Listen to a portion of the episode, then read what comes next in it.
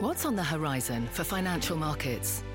At PGIM, it's a question that over 1,400 investment professionals relentlessly research in pursuit of your long term goals. Specialised across asset classes, but united in collaboration, our teams provide global and local expertise. Our investments shape tomorrow, today. Pursue your tomorrow with PGIM, a leading global asset manager. Hi, I'm Kelly Evans, host of CNBC's The Exchange, and here's what's on my mind. Just to be clear, I respect the yield curve. I always have. It goes back to the early to mid 2000s when I first started following the markets. It was obvious to a lot of the public at the time that the economy was out of whack. There was this frantic run up in home prices and tons of house flipping, and everyone was pulling money out of their homes to spend on other things without any real fundamentals to support it. Obviously, it all ended badly in the financial crisis, the Great Recession, and a decade plus of sluggish growth that is haunting us to this day. But at the time, during the boom, most analysts and economists rolled along with the maybe things are fine and this won't be a big problem kind of narrative. The one data fly in their ointment was the yield curve. The difference between 10 year and 2 year Treasury yields fell from a high of about 2.7 points in 2003 all the way down into negative territory by early 2006. There were a lot of efforts, including by then Fed Chair Alan Greenspan, to dismiss the curve's inversion.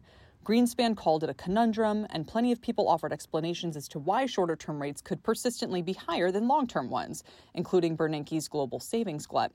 But sure enough, by December 2007, the economy was in recession, and it turned out to be a pretty bad one. I've never forgotten that.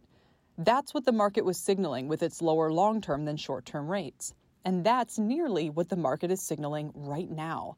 The same yield curve was as high as 1.5 points last March. As of this morning, it's down to less than 0.4 points. Yikes. Is it time to panic? Plenty of the financial world already is. But Michael Schumacher says not so fast. The Wells Fargo head of macro strategy was on our show yesterday, making that point, which Barry Knapp of Macro Risk Advisors agreed with.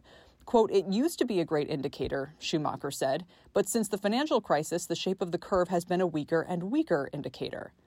Now, isn't that convenient, you might think, but there has been a big change since 2008. The Fed itself buying treasuries on and off over the years to do its quantitative easing. All the bond buying by central banks globally since then, Schumacher argues, has broken the link between yield curve shape and future growth. So it's worrisome, but it's not the indicator that it once was. Fed officials themselves are aware of this and have tried to quantify the effect their purchases have had on rates.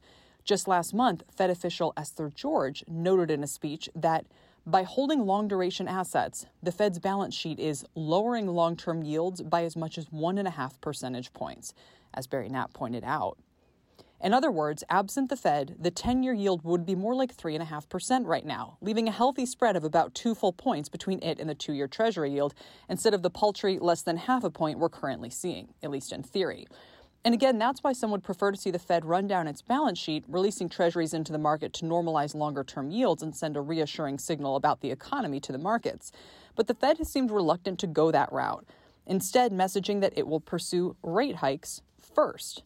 As a result, after CPI came in much higher than expected yesterday, Goldman now agrees with Bank of America that we could see seven quarter point rate hikes this year. Citigroup thinks we could start off with a half point rate hike next month. And all of these rate hike expectations are putting more and more upward pressure on short term rates, while longer ones remain relatively languid. I certainly wouldn't want to be a regional bank dealing with this yield curve environment, but at least from a macro perspective, it's not worth sounding the alarm on growth just because the curve has flattened so much. Or to put it differently, the message from the curve seems to be asking the Fed to do more with the balance sheet, aka quantitative tightening, than through rate hikes.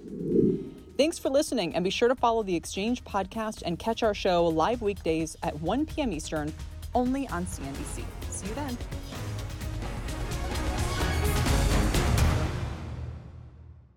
Imagine earning a degree that prepares you with real skills for the real world. Capella University's programs teach skills relevant to your career so you can apply what you learn right away. Learn how Capella can make a difference in your life at capella.edu.